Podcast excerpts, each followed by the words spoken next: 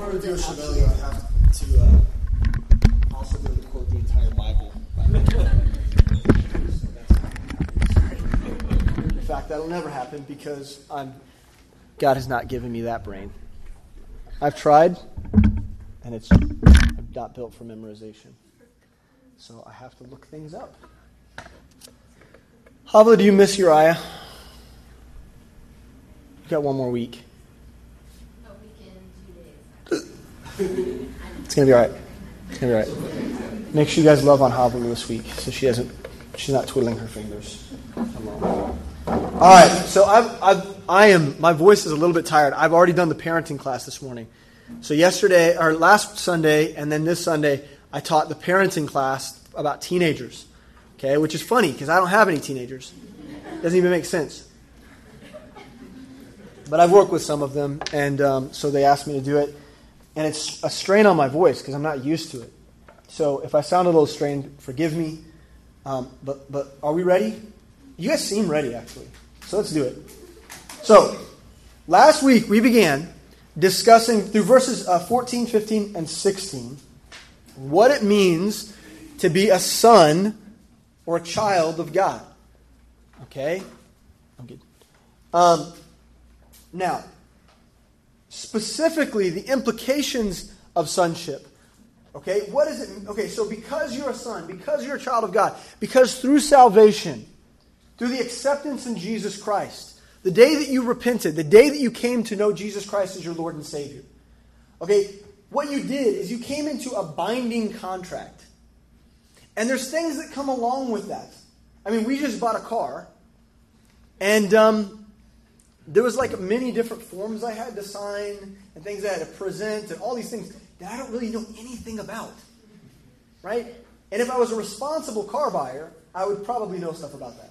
Like I would probably read the contracts. Instead, I'm like, no, I want the car. I'm going to sign right here.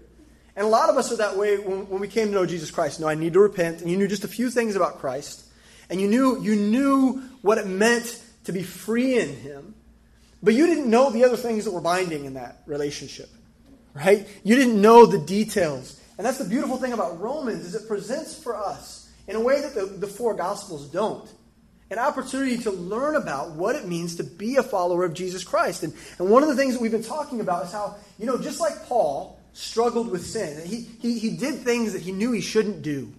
He struggled with that. Well, we do that too. And, and we've learned about over the last few weeks what it means to be set free from the bondage of our sin mortifying our flesh so that we can live in the liberty and the actuality of our sonship. That's what we're talking about. And last week specifically, we talked about how God's children are led by His Spirit. Okay? Now, whenever we talk about the Holy Spirit, that can seem really abstract. So we always have to break that down a little bit when we're talking about the Spirit and what the Spirit does. Okay? but look at verse 14. For as many as are led by the Spirit of God, they are the sons of God. As many as are led by the Spirit of God, are this, they are the sons of God. So we talked about two things. First of all, God doesn't try to lead people that aren't his children. Right? You remember that? So if you don't belong to God, he can't lead you. And a lot of people in this world, they want to be led by God, but they don't want to belong to him. That's problematic. Okay? You want to be led by your circumstances are, are, not great. Okay, well, no, I just read a statistic this morning to, to the parenting class that people from this generation okay, uh, believe that God's job is to make them happy. And there was all these statistics surrounding it that I don't have memorized because I don't know how to do that. but, but, but what it was saying was that generationally, this is a generation of people, okay, who believe that God's primary responsibility is to make them happy. Okay, and this is true across religions, not just Christianity. And so, what that means for them is that they only come to God when they need Him. God, will you lead me through this circumstance? Will you lead me through this difficult situation? And what they don't do is recognize that in order to be led by God, they first have to belong to Him. Okay? So then what that means is if you are a child of God, it's your responsibility to let the Holy Spirit lead you. And we've learned over the last few weeks that the Holy Spirit leads in, in two different two or three different ways, okay? He leads through the teaching of his of God's word. Okay, so when you're reading God's word, that's the instruction for our lives. No, I. What are you, son? Quit experimenting. We're beyond the experimentation phase. Okay? At this point, we're in, we're doing it. We're actually doing it. I mean, we're doing it. Okay, thank you. so, so uh, he leads through his word. He leads through the convicting power and the empowerment. This, this is the abstract part: is that the Holy Spirit actually provokes us from within. And I had a great conversation with someone yesterday who was telling me how they, they heard from God's word and that they heard from the Spirit as well. The Spirit was leading them to do something specifically, and it was a provocation in the heart. And I was so glad to hear that.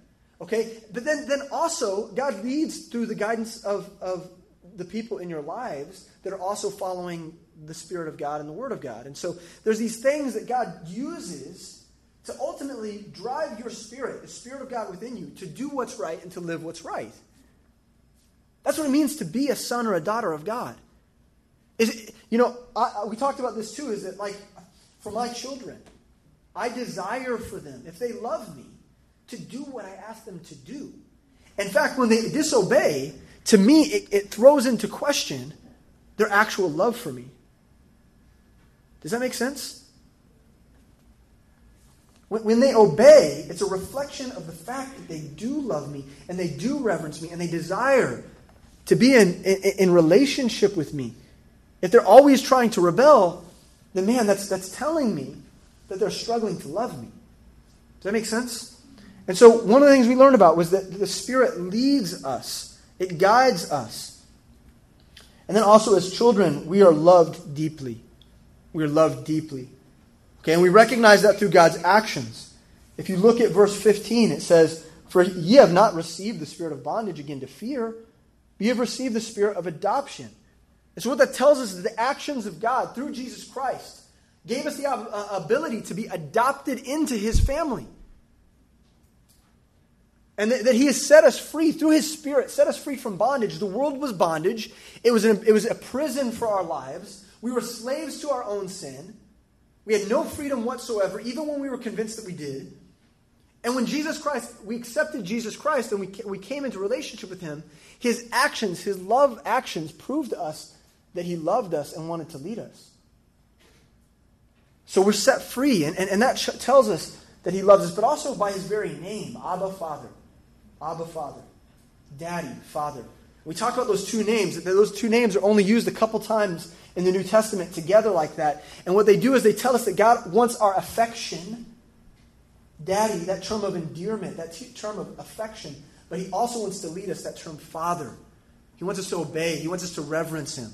And that is our relationship with God as His children. To both come to Him in a desire to be intimate, to be able to come to Him in honesty, to be able to come to Him uh, uh, in weakness and in doubt and in struggle and to lean into him, into his protecting arms, the way a small child would with, with their daddy, but then also to reverence him in an intellectual way, okay, where he's our father, and, and it demands for us to live for him because he's, he's, a, he's a, a, a figure that demands reaction.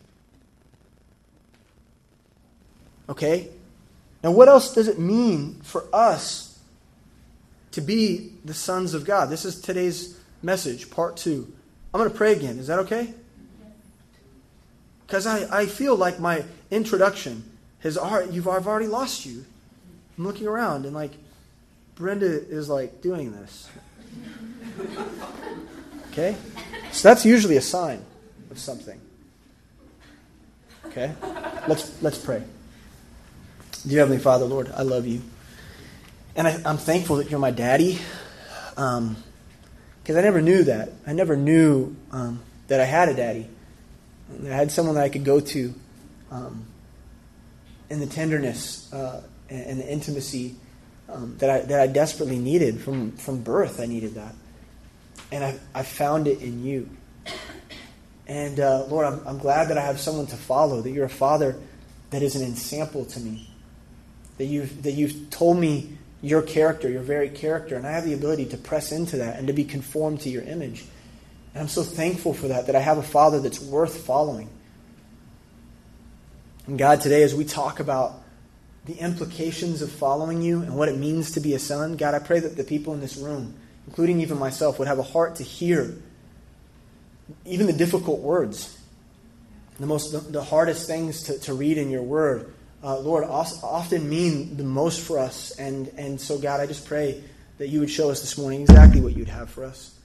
And I ask this in the name of your, your Son, Jesus Christ, because of what he did for us and, and, and because his sacrifice and because he proved how much you love us. I ask this in his name. Amen. Okay, so here we go. Sonship, part two. The Spirit grants us inheritance in Him. Okay, and we, we touched on this last week, but we didn't really dive in. As His children, we are benefactors with Christ. Okay? God has lifted us up to a position of blessing in His kingdom. Okay? Let me slow down for a second. When Jesus came into your heart, you know what that did? Part of that binding contract means that you're a benefactor of all of the things that come with knowing Him. All of the things that come with knowing Him. You're a benefactor of those things. And what this says, look at verse 17. If children, then heirs of God and joint heirs with Christ. You know, in, in this world, often, uh, particularly in the past, like in the Western world, maybe in the Eastern world as well, what we see is that the benefactor, the one that receives the inheritance, is usually who in a family? Like when we read like old fables and things, right? Who usually gets the, the blessing? The firstborn son. Right? And I'm so thankful that that's not true in this inheritance that comes with knowing God. I'm thankful that, like, you know, Jacob and Esau jockeying over uh, their father's blessing and fighting over that. And the war between those two factions over blessing. I'm glad I don't have to do that among my brothers and sisters in Christ. All of us are equally benefactors in Jesus Christ. So, what does that mean? It first says, if children, then heirs of God. Heirs of God. So, what does it mean to be an heir of God? Because there is a delineation here between an heir of God and a joint heir with Christ. So, what does that mean? Well, first of all, heirs of God means that we find our inheritance in His acceptance. The fact that God the Father, when He looks on us, He sees us as His children, that is the inheritance that we receive in God. We are heirs of God, meaning that He's adopted us and brought us into something that we did not deserve. It didn't belong to us. And if we're going to think about it, we, we weren't even the ones that, des- that, that were supposed to get the blessing. It was the nation of Israel that was the original child of God. And through Jesus Christ, we have the ability to also be benefactors in that relationship with God. The God of old is our God of new. And man, that's so awesome to know that we have become heirs of God. That we've become adopted and that we're a part of, of, of his family now. But then it also says joint heirs with Christ, which means that all that is Christ has, has been appointed to us to also inherit. That we also receive the things that Jesus Christ has been appointed to receive. That's a pretty amazing thing, isn't it? Hebrews chapter 1 1 says, God, who at sundry times and in divers manners spake in times past unto the fathers by the prophets, hath in these last days spoken to us by his Son, whom he hath appointed heir of all things, by whom also he made the worlds. Okay, so if you read that correctly, Jesus Christ's inheritance is what? What's it say? All things. So if Jesus Christ inherits all things, and we've been adopted into God's family, and we are now joint heirs with Christ, then what is our inheritance? Okay, good. I'm glad you guys aren't slow. So, what an overwhelming thought to receive something that we've, we have not once earned this. This is not something that we, that we like fought for or had to earn God's favor for. We simply just, just had to be found in Jesus Christ and be, and be adopted into his family. Revelation chapter 12, verse 1. This is, this is what we get to inherit, inherit, guys. Listen carefully. And I saw a new heaven and a new earth. For the first heaven and the first earth were passed away, and, and there was no more sea. And I, John, saw the holy city, New Jerusalem, coming down from God out of heaven prepared as a bride adorned for her husband. And I heard a great voice out of heaven saying, Behold, the tabernacle of God is with men, and he will dwell with them, and they shall be his people, And God himself shall be with them and be their God. And God shall wipe away all tears from their eyes. And there shall be no more death, and, and neither sorrow nor crying, neither shall there be any more pain, for the former things are passed away. When you read that, does that give you the ability to let go of some stuff? Does that give you the freedom to kind of just like contextualize your whole life? Man, man, here's our first key point. Heaven's pretty great. This is the best key point I've ever had, by the way. Heaven's pretty great. I mean, who in here has been sad the last in the last week? It's okay. Wow, gosh. We, we need that emotion study bad, I guess. Um, man, I have. You know? Eve and I are having a hard time. I'm going to share this. She doesn't. This is just, I'm free, free, man, uh, what is it? I'm freestyling here. So, but Eva, um, this morning was crying because the, the situation with the baby has just been hard, right? She's been in the hospital twice, and it's just been a hard situation. You know, and life is just hard, isn't it? Like, there's a lot of difficulty that comes with being a human being and being bound by our flesh and being here. And so what happens is we have the ability to look to God's word and read a passage like Revelation chapter 12 and know that this is not how it's supposed to be. And it won't always be this way. Right? Like life can be really cool and be awesome, and it usually is. But then sometimes it can just be awful. I mean, we have we have we have an enemy that's just on our tail constantly. He's after us. It's a, it's a, it's a full frontal assault from the world and Satan and our flesh. And, and these things come up against us. And the thing is, life hurts and it's painful. But the truth is, we can look to God's word and we can say, man, heaven is great. I can't wait to be there. And it reframes the way we see our current life. But Paul makes a very important statement, and, and this is where it gets a little bit difficult to read, and, and I need you to bear with me here. In verse 17, it goes on, and it says, If so be that we suffer with him, that we may be also glorified together. For I reckon that the suffering of this present time uh, are, are not worthy to be compared with the glory which shall be revealed in us. And, and so the word if um, here is more like the word in as much. Okay? And so what he's doing is he's equating suffering with inheritance. Okay? So this is one of those fine print things in the binding contract of salvation that we often neglect when we, when we sign up to be, be saved. When we repent, you know, one of the things with my son that I'm trying, I want him to understand as much as possible before he, before he chooses to follow Jesus. Every night, he, without fail, he's asking me to get saved. And until I'm, I'm comfortable with him asking Christ to save him, I need him to understand what forgiveness really is and what it implies. And there's certain things I need for him to understand. And I just keep working with him until he, he's, his eyes are fully open and he's ready to make the move. Okay? But there's certain things that, man, you don't realize it until you're starting to mature in your faith. And this is one of those things that, that as a child, that your inheritance isn't just heaven. Your inheritance is also suffering. And I'm, I'm, sorry to let you know that, but it's just a part of being a Christian. Paul is saying that suffering should be intermingled with our inheritance, with our faith. Philippians chapter 1, verse 9 says, For unto you it is given, in the behalf of Christ, not only to believe on him, but also to suffer for his sake. And let me tell you something.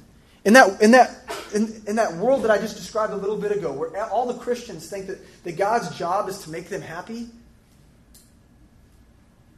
that God's job is just to ensure happiness for them, those people haven't once considered their inheritance. Those people haven't once considered what it truly means to be a son of God. If you know what it means to be a son or daughter of God, then you know that what comes along with being a Christ follower is some suffering. 1 Thessalonians 3 4 says, For verily, when we were with you, we told you before that we should suffer tribulation, even as it came to pass, and you know. Like, like what Paul's saying there is like, look, I've been telling you all along the way He's telling the church in Thessalonica, look, all along the way, didn't I tell you that suffering was a part of this? I mean, it was something that Paul regularly taught. And we don't talk about it enough. We don't talk about that suffering is actually a good thing. It's right. It's what God has for us. And in a world where the system is set up against us, we spend most of our life avoiding suffering.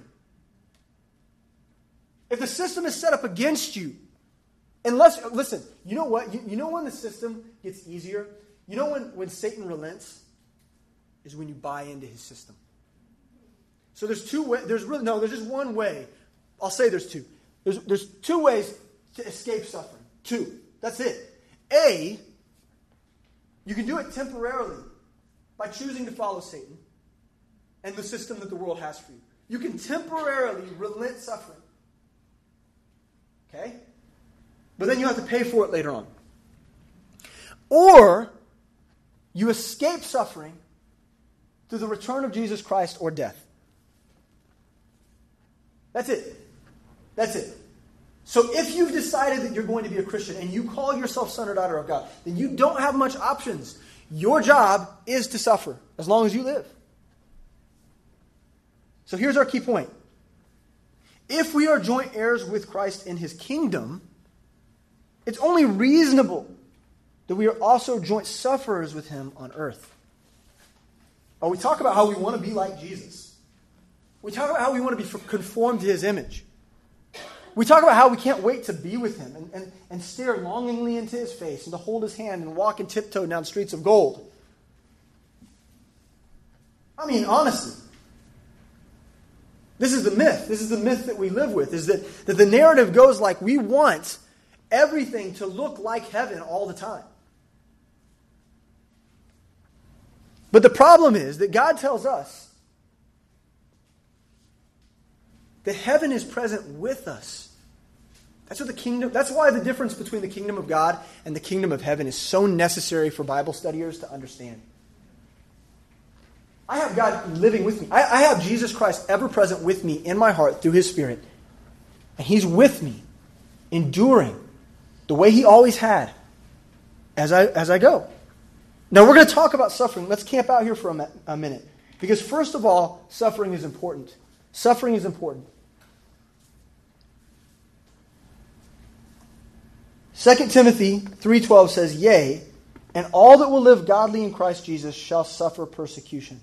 So, first of all, as we talk about suffering being important, we also recognize that suffering is a mark of godliness.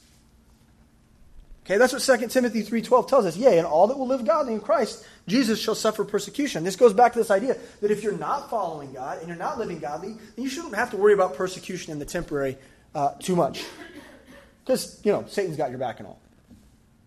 Right? But if you're living for God and you're living godly, you're going to suffer persecution. It's going to be, it's going to be difficult for the person who wants to go around the way the d- disciples did and, and tell the whole world about Jesus Christ. And if Jesus Christ is ever present on your lips, and if your primary pursuit is God and His Word and, and, and, instilling the truths into other people, guess what? You're going to come up against persecution. But that persecution, and that suffering, should be assigned to you. You're doing what's right. Now, sometimes we suffer because of sin. We do. Uh, if you're a child of God, sometimes God's going to spank you, and the suffering that you receive is to chastise you and bring you back in alignment. We're not talking about that right now. What we're talking about is the suffering that comes with doing what's right. And I know a lot of you in this room, and I know a lot of you are doing what's right. I mean, I know your testimony. And, and in your heart right now, answer the question Have you faced suffering over the last few months? Because most of you should say, yes, I've faced suffering in light of the fact that I'm following Jesus Christ. Like, how many times has Connor been sick since she's been? I mean, has anybody been reading this? You would think that she was like completely unhealthy, that she was like not doing real well, right? But the truth is, she's under attack. And her flesh does not want her preaching the gospel. Because people have been getting saved everywhere she goes. You know that? Have you been seeing that testimony? Everywhere Connor is going, everywhere these guys are going, people are getting saved. They're accepting Jesus Christ in Cambodia and Vietnam. And you know what? This is uh, it's only obvious to me That every time they turn around the corner, there will be something that comes up against them. Something the matter with the visa, something the matter with travel, something the matter with their finances. Okay, something is, and the same thing is true of our day to day life. If we're living missionally, we're going to face difficulty.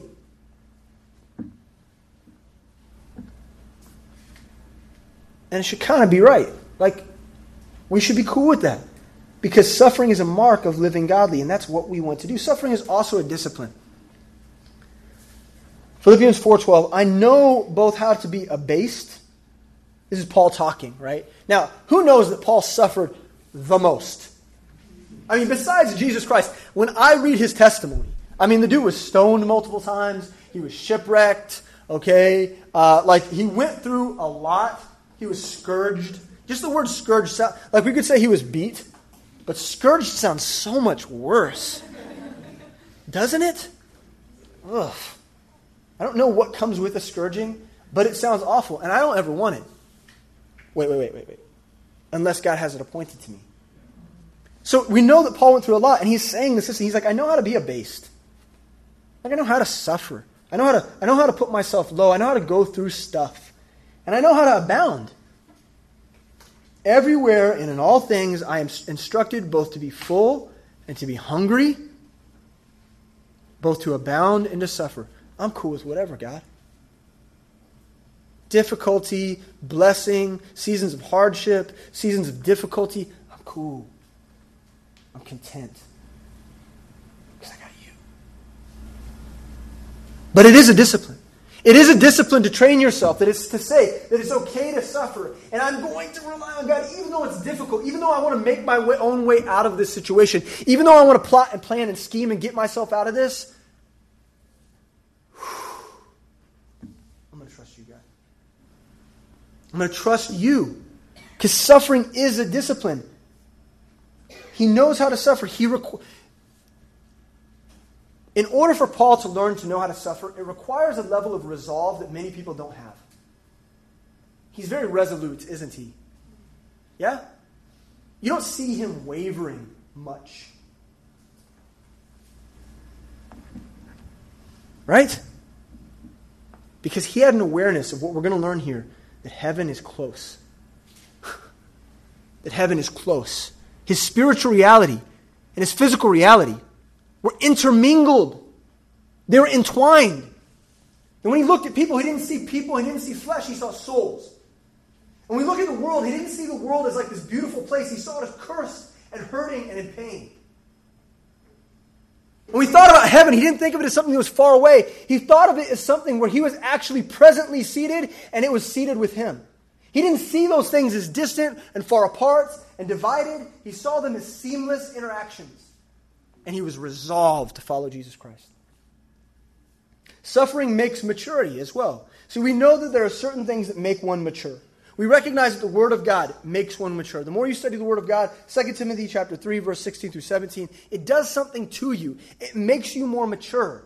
And in fact, if you're not studying daily, you're asking to be less mature. Like you don't want to be mature in God. If, like we don't think about it that way, but because we, we want all the benefits of being a Christian and being a leader and leading in ministry and doing all those things, but we're not willing to do the hard work of studying because studying gets you there. It really does. God uses his words to change you. Okay, but also the teaching of the Holy Spirit, that provocation that we talked about earlier. 2 Corinthians 3 17 through 18 tell us about how the Holy Spirit also teaches us and conforms us to the image of Jesus Christ that way. Okay, but the thing I want you to understand is there's also this thing in the world that teaches us that God invites in. Like, have you read Job? Have you seen how that works? We think about bad things happen to, happening to us a lot of times and being like, oh, Satan. yeah, but, but a lot of times God is allowed, what's happening is God is allowing Satan to attack you. Okay? And it's coming to you but God tied the bow and the ribbon on that package. like what's inside might belong to Satan. But Jesus is the one who's saying, yeah, go ahead. You know why? Because he uses trial and suffering in our lives to conform us to the image of Jesus Christ and to grow to be mature. You want to be mature? Learn how to suffer. James 1 2, my brethren, count, count it all joy when you fall into divers, which means diverse temptations or trials or difficulties. Count it a joy, knowing this, that the trying of your faith worketh patience, which we all know because we studied 2 Peter together in ministry.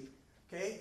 Dan taught on this. That patience is a mile marker in your pursuit of maturity in Jesus Christ. 2 Peter taught us that. Chapter 1, go read it. That patience is a marker in your maturing. In fact, it's on the, the second half of that maturing process. A person who's patient is actually a pretty mature individual. And, and, suffering works out our patience. Romans 5 3 says, And not only so, but we glory in tribulations, also knowing that tribulation worketh patience. Suffering makes us mature. So why are we so afraid of it?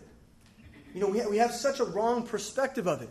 Now, I'm telling you right now, I want to I want to re- reiterate this point. Some of you invite suffering into your life because, well, because you're dumb. Because you're dumb.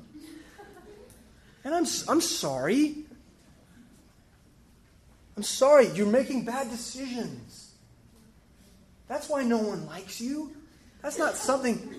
I, people at work don't like you. You have a bad testimony. What, is that God's fault? So listen to me. Some of the suffering that you endure, you've got to be able to delineate let the Holy Spirit delineate between your stupidity and what you've provoked as suffering and the thing that God has delivered to your doorstep. In college, you take a philosophy class, and in philosophy, they teach you the difference between free will and determination. Right? There's usually this old debate uh, about, about whether or not we have free will, right? Or everything is, is everything determined like we're robots, okay? Some of you have had that class. Who's taken philosophy in college? You talk about free will and determinism. Well, what we've recognized logically is that we live in a world where things happen because of our free will and things happen because they're determined. Some things just happen to you and they're outside of your control, and some things you, pro- you provoke. Don't poke the bear, you're going to get the teeth. So don't be dumb. What we're talking about here is learning how to suffer when something has been determined outside of your physical making and it's come and it's been delivered to your doorstep, and you have to face it.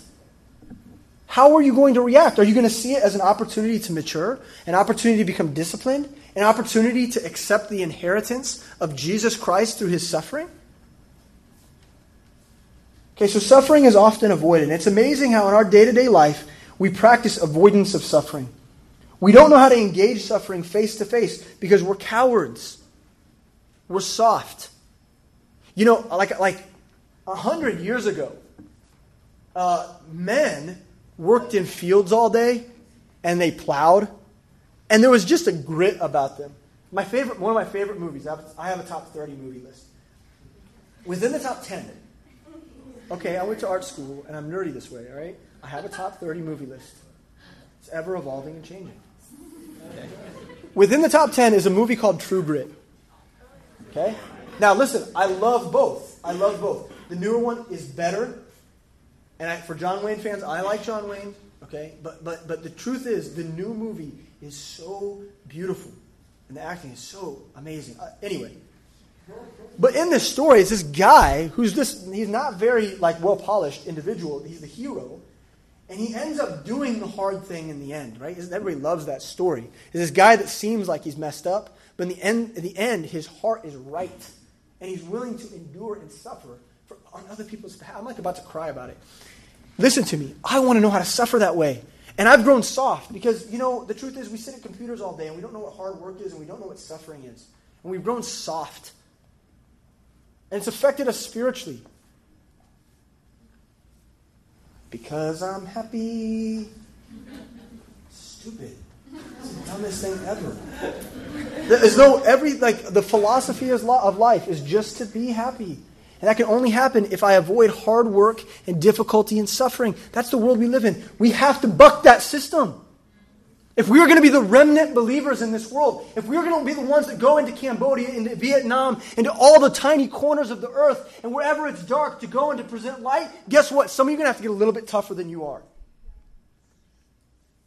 Because some of us are soft, and we're very comfortable sitting where we're sitting, even knowing that I'm going to come at you every week like this You've grown comfortable with that. And the truth is, uh, that kills me. I don't want to be that kind of believer. I don't want you to be that kind of believer. Do not avoid suffering. 2 Timothy 1:12 For the which cause I also suffer these things nevertheless I am not ashamed of my suffering. I'm not ashamed for I know whom I have believed and am persuaded that he is able to keep that which I have committed unto him against that day. I'm not afraid to suffer because I believe in the one. I'm not afraid of it. I know how to do it. I know how to endure difficulty. Hebrews 11:25 Choosing rather to suffer affliction with the people of God than to enjoy the pleasures of sin for a season.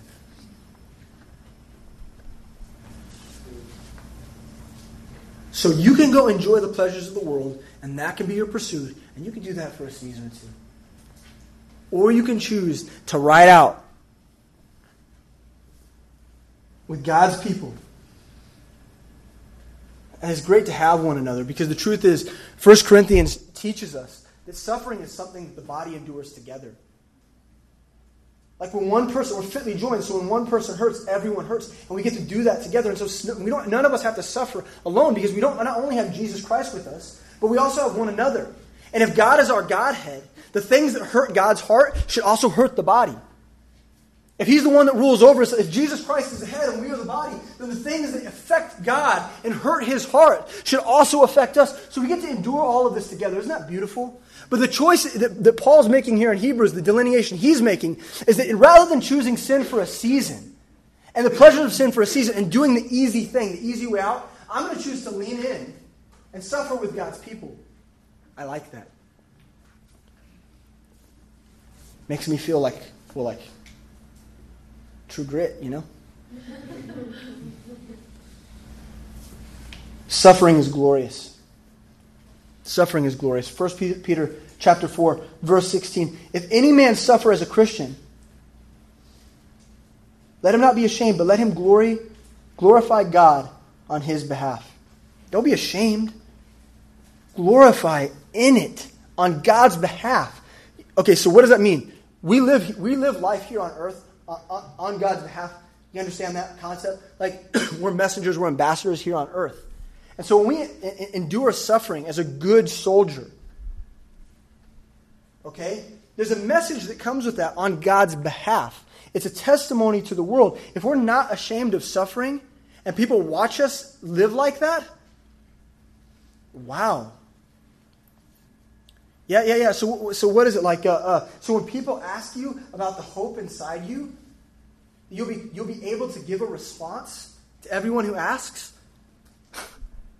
Well, why would people ask you about hope? Well, because they've watched you suffer. And they've watched you endure suffering. That's why they'd ask you about hope. Why does that person have joy all the time? Like they're going through hell. Why, are they, why do they have joy? Because they know something the rest of the world doesn't. Suffering is good. Suffering is good. 2 Corinthians 4.17 says, For our light affliction, which is but for a moment, worketh for us a far more exceeding and eternal weight of glory. It's our light affliction. The affliction that we suffer is light in comparison to what we see and witness in heaven and glory. Suffering is joyous. Verse 18 of Romans chapter 8 says, For I reckon that the sufferings of this present time are not worthy to be compared with the glory which shall, shall be re- revealed in us. So, the next key point, key point number three of all the pain you can endure in life, it's of little to no consequence in light of redemption. In light of redemption, your suffering doesn't mean a whole lot. Why? Well, how could that be true? Because a lot of times when we suffer, we're so caught up in the moment that it's difficult for us to see anything in that moment, right? It's really hard for us. So, how is it? How is it that our suffering can mean so little in light of glory? You guys live?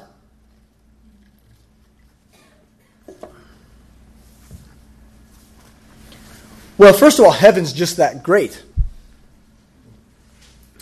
Yeah? And eternity is just that long. It's just that long.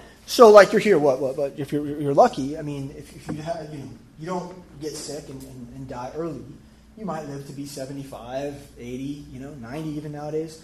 It's great. It's great at all, but that's nothing. That's nothing. It's just a short period of time. Life is but a vapor, right? We learn that. And, and so life is very, very short. Eternity is very, very long. And so if, if we look, if we were to, to stretch out like a chronology, like, I don't know, like, I don't know, 5,000 years, which is just a blip. That's just a blip on the eternity radar. And we said, okay, here, here's Jorge's life. He lived to be 110. Old man Jorge. I imagine Jorge with like a really white, long, scraggly, you know, like like Latino beards. They're a little bit more scraggly. You know, they just are. Lots of neck hair, not a lot of hair up here usually. So I see it just getting really long, like this. White, old, old man Jorge. Okay? Are you gonna walk with a with like a, a handcrafted like cane that you made from Yeah, I see that too. so Jorge's life in light of five thousand years is is nothing. Gone. It's a vapor. It's nothing. Sound effects are better with this mic, by the way. You hear that? That was a good sound effect. And the thing is, if we believe that, then it makes this much easier. Like when my son goes to the doctor and gets a shot, I, my job is to convince him that it's just a moment.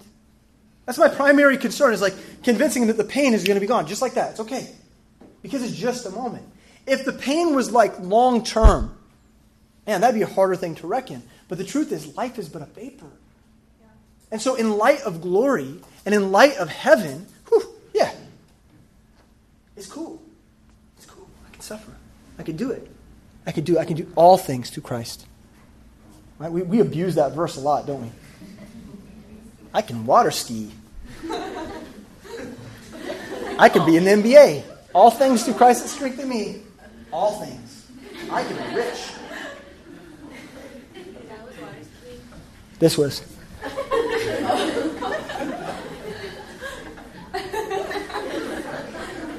Okay, but but the truth is, all things, all things mean it, we have to look at Scripture in light of Scripture. All things that Christ has strengthened me. You know what? Uh, all things means our inheritance and suffering.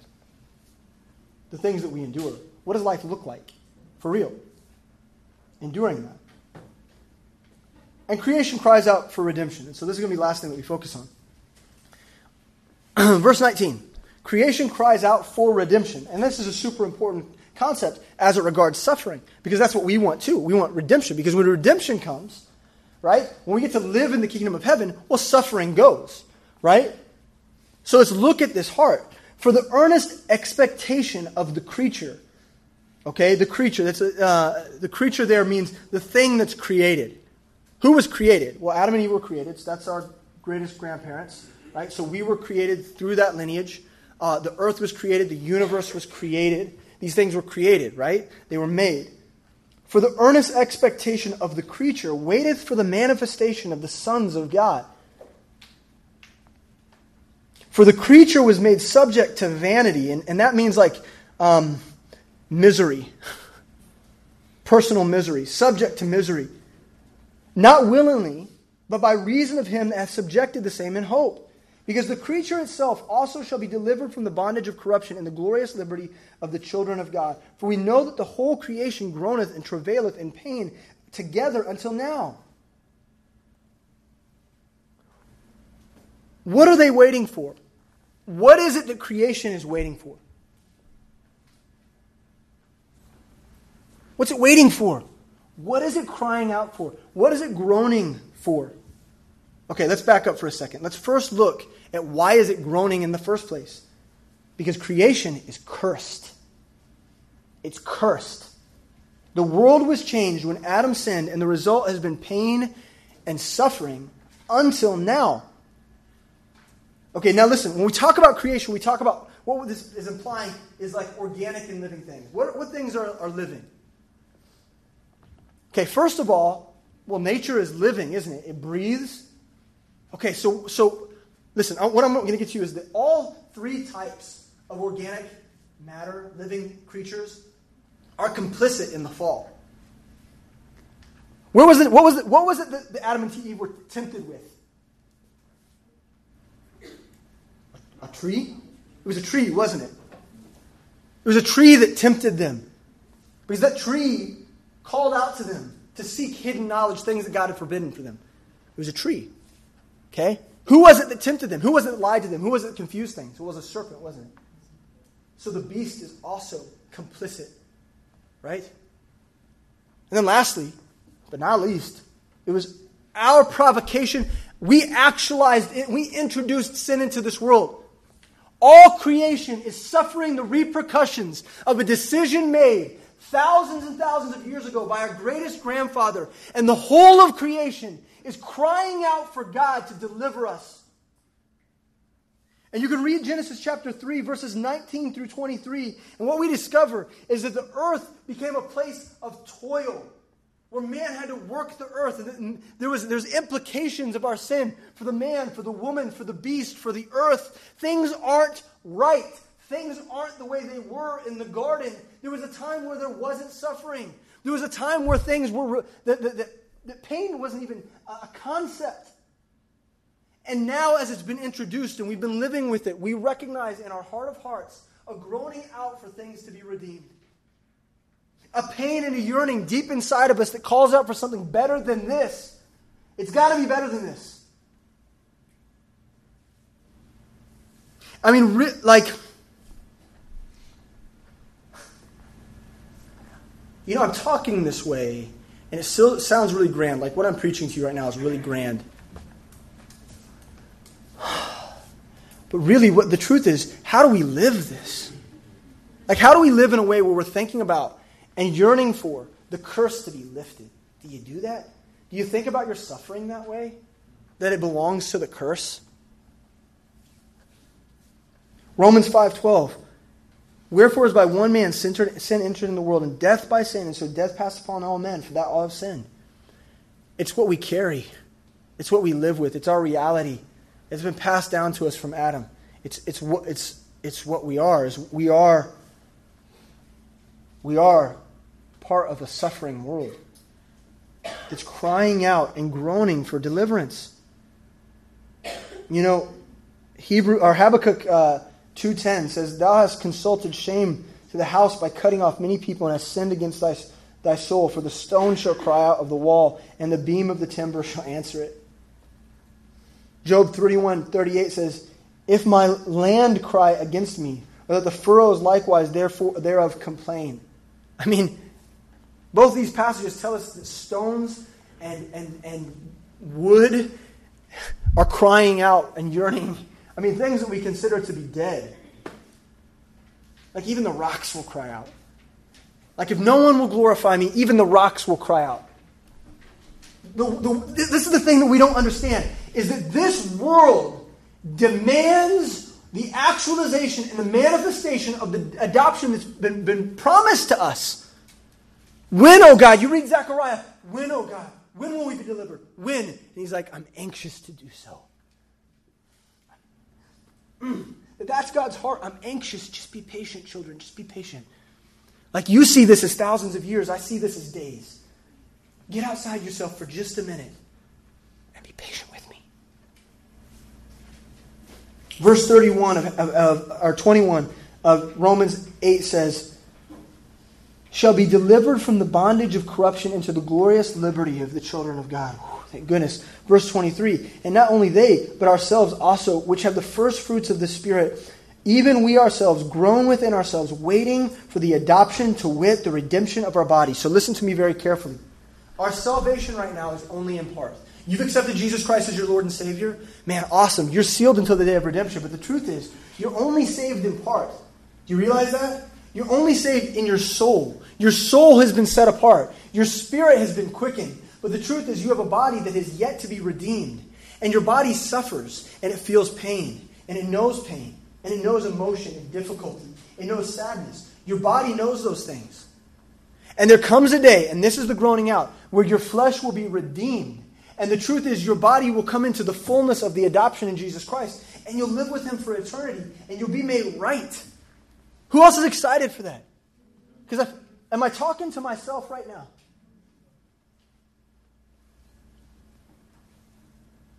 Verse 24 we, are, we are saved by hope. But hope that is seen is not hope, for what a man seeth, why doth he yet hope? So, look, first of all, saved here is not our current salvation. This is the salvation that comes with that, that, that quickening of our flesh, the redemption of our flesh. That's the save that we're talking about. And what's being said here is that we have to hope for that day. And it's not something that we can see. Can anybody see heaven? You know, there's people that live in the Kansas City metro area. They claim that they've seen heaven. They're, they're crack jobs. They're heretics and they're cults. Okay? There's people that say that. We won't say any names and we won't say any churches. Come talk to me in private. but listen, they, they say they've been to heaven. I mean, I have a recording that a kid gave me for, uh, at the high school that is, a, that is a testimony of a man who says he's been to hell. Like these, these crazy people. Listen, Christian, it says here, we're hoping for something that we can't see. We're hoping for something that we can't see. That requires faith. Faith in what? Faith in a promise. Promise of what? Promise of redemption of the flesh. God has told us that one day He will make all things right. And heaven and earth will pass away. but you know what? The truth is,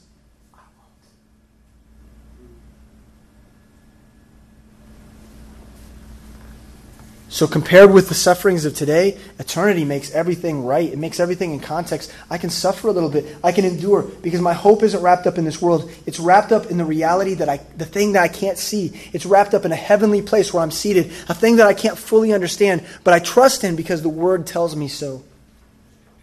Key point number four our present suffering, as well as our personal yearning for Christ's return, should result in a lifestyle of hope we can live in hope. We can live in hope. A lifestyle of it, where every day we're hopeful of Christ's deliverance. We're hopeful of redemption. We're excited about it. And so the yearning that we have inside of us, well, that could be manifest true now. We live light, uh, live uh, rea- our reality in light of eternity. We can do that. We have the ability to do that. But we've got to trust God at His word and His promise. Without a promise, there's nothing to hope for. Without the promise, there's nothing to hope for. But some of us don't even read our Bibles, so we don't even know what the promises are. God, forgive us. Our present suffering, as well as our yearning for Christ's return, should result in a lifestyle of hope.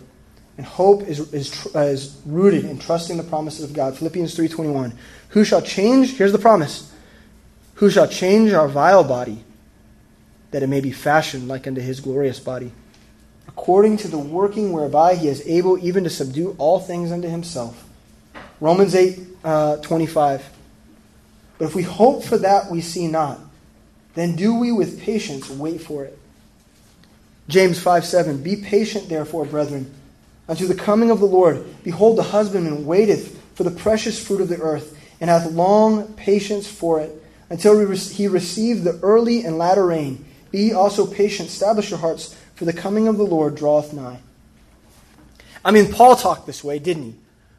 Paul was always saying, look, Jesus is coming back any day now. Well, was that true? I mean, not literally, was it? I mean, Paul was convinced in, in his weakness, in, in, the, in, the, in the, the amount of information that God had given him. The disciples all believed that Jesus was going to come back any moment. Like, he'll be back next week, so we gotta, we gotta do what he asks us to do because he's gonna be back next week. And that's how they lived. And, and what Paul is doing, is modeling for us, is the same concept. That, the, the, Jesus Christ is drawing nigh. That he'll be here any minute, any, any day now. And so we have to live life in, re, in the reality of that. And that gives us the ability to hope every day and to yearn for right things. Verse, uh, we'll stop there. We'll stop there. I don't want to get into the next section. Listen to me, believer. as we do the invitation, as, as the worship team comes up, here's the question on the floor How are you handling difficulty? Like right now, what's the what is like some of you probably have situations right now that are proving themselves to be very difficult. You know what? Some of it might be of your own making. Well, repent of that. Repent of that. That's okay. God loves you. He's merciful. He can make all things right. Yeah? He can do that. But some of us are facing trial and tribulation right now because it's just the nature of suffering.